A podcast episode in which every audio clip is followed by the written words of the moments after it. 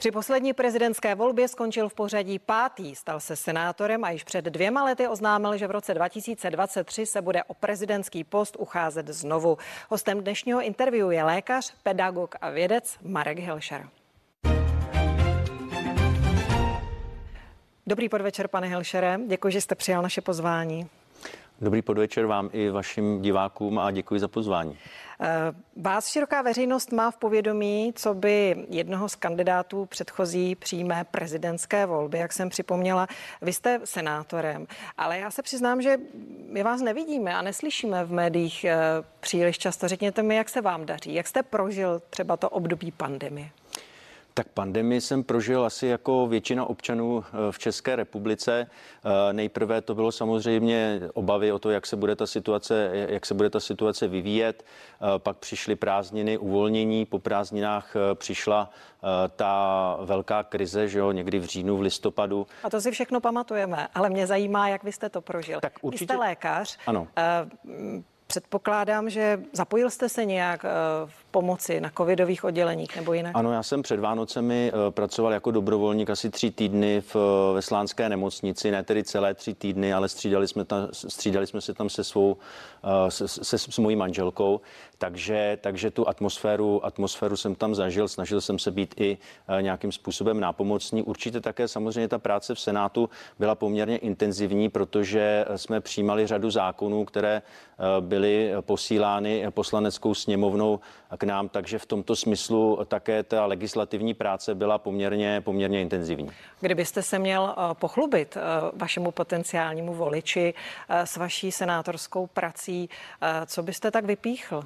Pod čím jste tak podepsaný? Určitě, určitě já se zabývám problematikou exekucí a insolvencí. To je dnes velké téma. 800 tisíc občanů České republiky je v exekucích. Je to, je to problém, kdy zde prožíváme určitý, nebo prožívali jsme obchod, obchod s chudobou. Je to, je, to, je to opravdu velký problém, který je třeba řešit. A já jsem třeba hned při vstupu do Senátu prosadil uh, několik pozměňujících návrhů, které se týkaly insolvenčního zákona. Bohužel uh, Senát ho schválil, ten, ty, ty pozměňovací návrhy, ale poslanecká sněmovna je potom odmítla. Teď budeme samozřejmě řešit novelu exekučního řádu, to bude velké téma a tam se také zapojuju v těch debatách. Uh-huh. Dále, čím se zabývám, to je problematika um, tématu v Praze, protože já jsem byl zvolen za pražský obvod, to je tematika problematiky uh, krátkodobých pronájmů, tedy fenoménu Airbnb. Uh, já mám teď aktuálně na stole zákon, který jsem,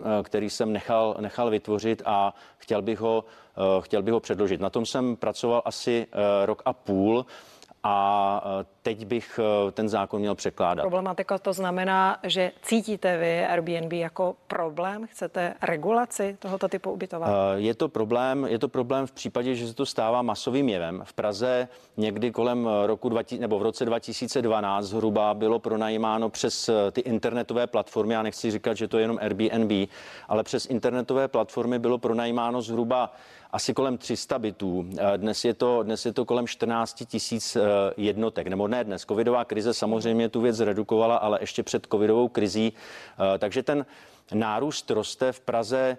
V Praze za posledních 20 let se strojnásobil počet turistů a město opravdu začíná být v tomto smyslu zahlcené. Tak to je také téma, tuhle, kterému tuhle jsem se... chvíli tedy ne, ale... Tuhle chvíli ne, ale já si myslím, že pokud se tedy um, uh, ta situace s pandemí uh, vyřeší a já myslím, že je zde perspektiva, že ta situace už bude jiná. Česká republika se otevře turismu, takže během roku, dvou let se ta situace podle mě vrátí do stejných kolejí. Pane Hilšerevi, eh, když jste kandidoval eh, do Senátu, tak jste založil hnutí. Marek Hilšer senátorem, to hnutí stále uh, pracuje? Ano, to, to hnutí stále pracuje. A na uh, pracuje, když už jste jmenuje senátorem? Se, uh, ne, to jmenuje se to Marek Hilšer do Senátu. Takhle, já když jsem, já, když jsem uh, se rozhodoval, jak vstoupím tedy do Senátu, tak jsem buď to mohl kandidovat za některé strany, anebo kandidovat jako nezávislý. Eh, bohužel já jsem se s některými stranami nedomluvil a v tomto případě chtěl jsem kandidovat opravdu jako, jako nezávislý, tak abych nebyl ovlivňován eh, a měl jsem svobodu v rozhodování, takže jsem založil eh, vlastně takové malé hnutí, v podstatě právnickou osobu, která se jmenuje Marek Hilšer do Senátu a ta slouží opravdu proto, abych mohl, abych mohl třeba pořádat různé, různé akce. Kolik má členů malé hnutí? To hnutí má asi sedm členů a to členů, to hnutí inkasuje nějaké peníze? Ano, to hnutí inkasuje stejně tak jako každá jiná politická strana. A řádově v kolik? Kolik je, to asi, je? je to asi je to asi 900 tisíc korun ročně. A k té mé otázce, proč funguje dál hnutí Hilšer do Senátu, když jste senátorem? No to musí fungovat, protože pokud si vyvíjet činnost, pokud si například ten zákon, o kterém jsem hovořil, tak mě stál asi 150 tisíc korun, protože všechny tyto práce se eh, musí platit. Takže, nebo teďko například eh, eh, v obvodě připravujeme, připravujeme s občany, kteří mě oslovili ohledně nákladového nádraží Žižkov, tak připravujeme noviny například, takže já jim budu pomáhat a, a ty noviny budu, nebo bude toto hnutí, toto hnutí platit. Takže na to, abyste mohla vyvíjet jakoukoliv politickou činnost, tak prostě potřebujete peníze. Já po té, co jsem zažil tu kampaň vlastně absolutně bez peněz, kdy mi posílali občané eh, vlastně drobné příspěvky a za to jsem jim vděčný, tak jsem potom usoudil, že není možné vlastně, i to, když chcete komunikovat eh, s občany, musíte, musíte si pořídit eh, webové stránky, do té doby mi to dělali dobrovolníci, takže na seriózní politickou činnost opravdu je potřeba, aby člověk měl nějaké peníze. Takže nemohl jsem být tak nezodpovědný, aby ostatní politické strany na své, na své senátory inkasovali Eh, naprosto normální příspěvek, který je podle, zákonu, eh, podle zákona tak abych já eh, toto vlastně mm-hmm. ignoroval. Mě by zajímalo z toho, ještě, co jsem četla... Pardon, ještě vám, pro, omlouvám se, že vám skáču do řeči. stručně, prosím. Ano, to, to hnutí má, eh, má transparentní stránky, financova, teda transparentní to financování schválené, schválené eh, a kontrolované úřadem pro dohled nad hospodařením politických stran. Takže, Takže každý, každý, se, může dohledat. každý si ano. může dohledat na transparentním účtu, na co jsou peníze vydávány. Pane což, což nemá skoro žádná strana, snad kromě Pirátů. Z toho, co jsem četla na vašich sociálních sítích. Eh, já tuším, že když jsme se bavili o pandemii, tak eh, vy vládu asi nechválíte. Eh, po odstoupení ministra Arnbergera jste na Twitter napsal, že vládnutí pana premiéra spíše připomíná dramaturgii divadla Járy Zimmermana než odpovědnou vládu České republiky. Co konkrétně vládě vyčítáte, kdybyste měl říct třeba tak, v třech bodech? Já vím, že ta situace není jednoduchá a já se přiznám, že bych tak nechtěl být v kůži žádné vlády, která procházela tou pandemí. Takže eh, dávat nějaké knížecí rady není, není dobré. Nicméně, eh, co já zazlívám této vládě, je, že ignorovala názory odborníků a že ty názory se často igno... rozcházeli, ale na No, tak stranu. ne často, oni se, oni se nerozcházeli. Pokud si vzpomene právě v, někdy v září minulého roku, kdy, kdy odborníci varovali Eh, před tím otvíráním, a nebo naopak eh, říkali, že by se měli začít nosit roušky, tak, eh, tak vláda toto, toto ignorovala a to si myslím, že byly ty základní chyby. My dneska máme největší umrtnost ve srovnání s vlastně se s, vešk- po Maďarsku máme druhou největší, největší umrtnost, asi tři tisíce lidí na, na milion, což je druhá největší umrtnost, takže Eh, to je velký problém a myslím si, že v tomto vláda selhala. Měla více poslouchat odborníky eh, a dát eh, na jejich názory. Marek Hilšer je hostem dnešního interview.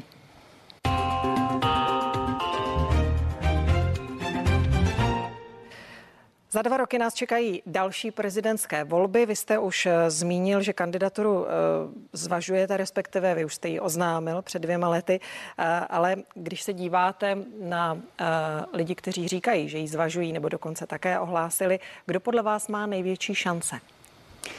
Já tohle to nechci hodnotit. Eh, Proč? Protože ne, já jsem si řekl, že nebudu hodnotit ostatní kandidáty. Myslím si, že je důležité, co člověk sám reprezentuje, co člověk sám chce přinést, co člověk sám chce nabídnout. Dobrá, proto A se tomto, zeptám na vás. V tomto ohledu, v tomto ohledu Jaké uh, šance dáváte sobě? Já dávám velké, já si myslím, že mohu vyhrát ty, ty volby. Tak když se to vezme eh, v těch minulých volbách, mě říkali, že jsem jednoprocentní kandidát a pak jsem měl 8-9%. Eh, vycházel jsem jako jako chlap z ulice v podstatě naprosto neznámý, neznámý člověk, eh, takže nyní si myslím, že ty šance jsou, jsou velké a já samozřejmě eh, se pokusím nabídnout občanům dobrý program a udělat všechno pro to, aby získali jejich důvěru.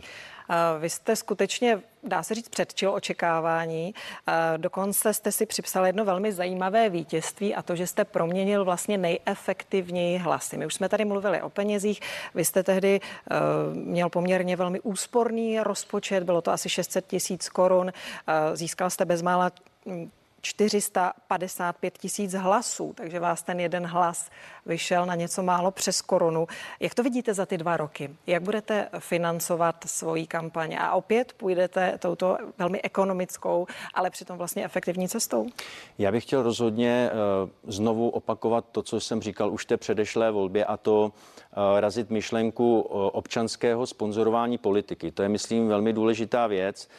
To znamená, Eh, občan může přispět drobnou částkou pro to, aby ten jeho politik byl nezávislý na jakýchsi lobistických skupinách, zájmových skupinách finančních, eh, finančnících a tak dále, tak jak to dneska v politicích výdáme.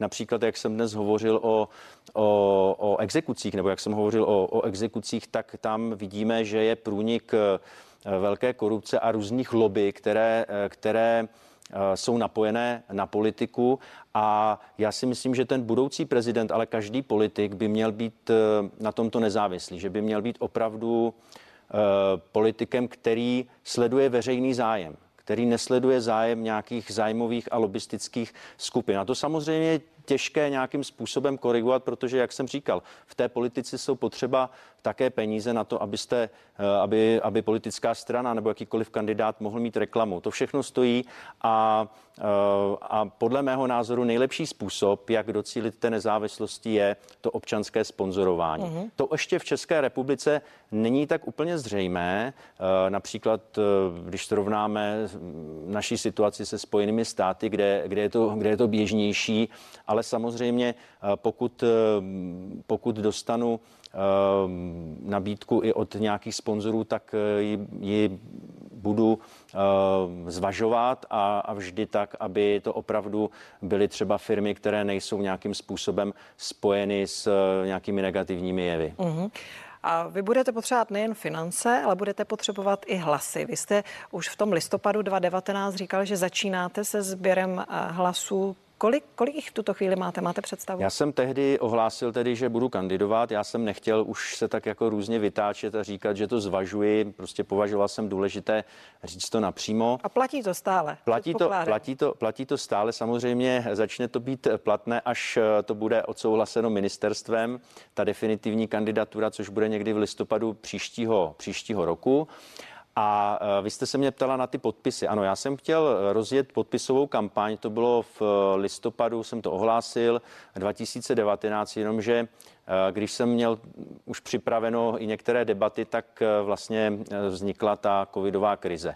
Takže v této situaci opravdu nešlo, um, nešlo pracovat, nešlo schánět podpisy, uh, ne, ne, nešli pořádat, uh, pořádat debaty, takže uh, toto všecko je teď odloženo a čekám na lepší dobu, až, až, ta, až ta covidová krize ustane a lidé se budou moci stýkat a bude na to vhodná příležitost. Pak to rozjedete.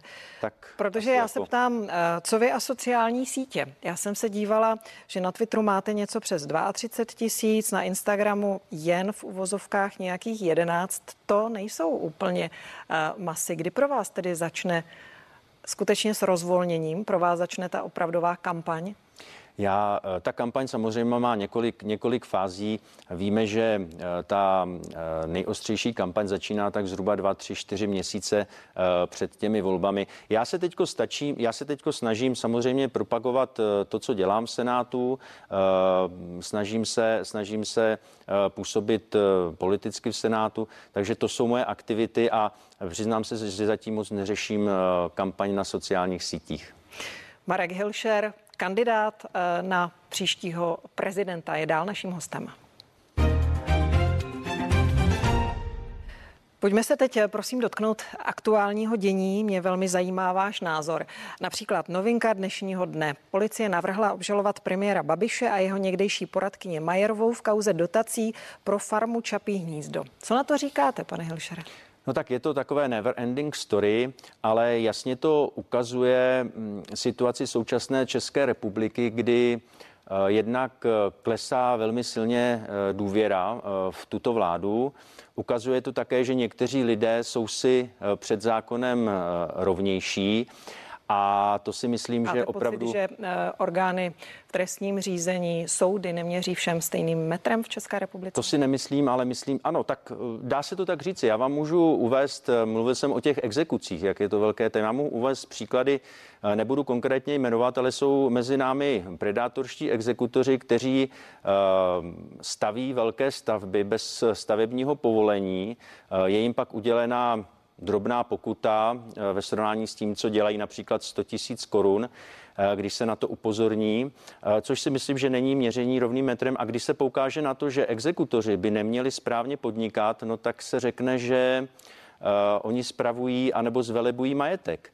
A, to si myslím, že je, a mohl bych, mohl bych jmenovat celou řadu dalších případů. Prostě ne, že by neměřili, ale často jsou nefunkční a já se těm úředníkům často nedivím, protože mít vlastně vládu, premiéra, kohokoliv jiného, který je ve střetu zájmu, tak oni nebudou uh, působit tak, uh, aby ty úřady fungovaly dobře, protože se může stát, že dostanou, uh, že dostanou po prstech, když to řeknu takto, mm. takto vulgárně. Takže ano, v České republice klesá důvěra. Eh, občanů v instituce, klesá důvěra eh, v politickou reprezentaci a jak říkám, eh, jsme ve stavu, kdy jsou si někteří lidé v této zemi bohužel rovnější. A to je špatně a myslím, že ten budoucí prezident, pokud jsme mluvili o prezidentských volách, bude mít velkou práci, aby obnovil důvěru v český stát, v české instituce. Řekl bych skoro, že to je až nekonečný úkol, ale musí se s tím opravdu začít. Já si myslím, že by bylo dobře, kdybychom se přiblížili um, takovému ideálu uh, severských zemí, kdy opravdu lidé věří svým institucím, věří svému státu a věří politikům. Ale to je ještě dlouhá cesta. S dovolením pojďme k dalšímu tématu, kauza Dominika Ferryho. Eh, co vás na ní nejvíce znepokuje a překvapil vás někdo svým postojem k ní? tak eh, já nechci soudit teď Dominika Ferryho, to musí, udělat, to musí udělat samozřejmě eh, příslušné orgány, samozřejmě. ale co mě na té, co mě na té um, kauze uh, vlastně nechci říct zaujalo, ale spíše tak trochu děsilo, je, že Stále se ukazuje, že oběti, obětem u nás není věnována, nebo obětem sexuálního násilí není věnována Eh, dost velká pozornost. Ono se totiž ukazuje, že zhruba asi pouze 10 eh, eh, sexuálního násilí je u nás nahlášeno. To si myslím, že ukazuje opravdu na to, že ten stav není, není dobrý a samozřejmě některé ty projevy i jako různých politiků té věci nenapomáhají. Hmm. Prahu dnes opustili poslední vyhoštění zaměstnanci ruské ambasády. Je to tedy důsledek eh, kauzy Vrbětice a mě by zajímalo, jestli očekáváte, že se v této věci dozvíme ještě nějaké relevantní informace, nějak věrohodně zdůvodněny, o co tady vlastně šlo. Já myslím, že ty uh, informace jsou věrohodné. Tak, jak byly prezentovány bezpečnostní služby, uh, jasně rozkryly, co se tady odehrálo. Ukázalo se, že zde působili agenti uh, ruských tajných služeb a také, co způsobili, že vyhodili muniční sklad. Tam a vám si myslím, je jasné, že... jakou roli v tom hráli, řekněme, přední čeští představitelé?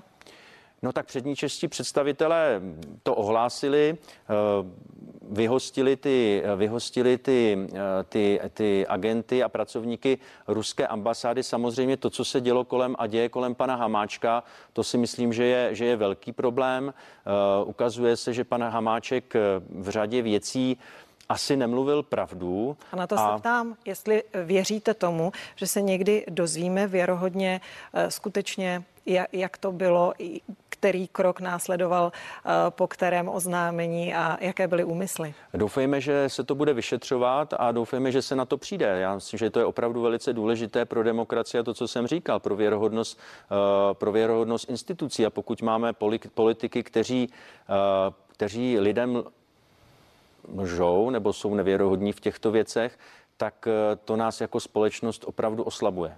Pane Hilšere, jak dopadne Česká republika na mistrovství světa v hokeji? No já doufám, že, já doufám, že velmi dobře. Mě eh, překvapil zápas se Švédy. Já jsem se přiznám, ho sledoval v autě a když to bylo 2-0, tak Promiňte, jsem... ale jak jste ho sledoval v autě? V rádiu? V rádiu, v rádiu, Aha. jo, pardon. Sledoval jsem ho v rádiovém vysílání a pak jsem vystoupil a už jsem byl zklamán a když jsem přišel domů, tak moje žena křičela gol, gol a bylo to, bylo to radostné. Pane Ilšer, já vám děkuji, že jste byl eh, naším hostem. Děkuji vám a nasledanou. A děkuji i vám a díky, že jste se dívali. Přeji vám prima zbytek dne.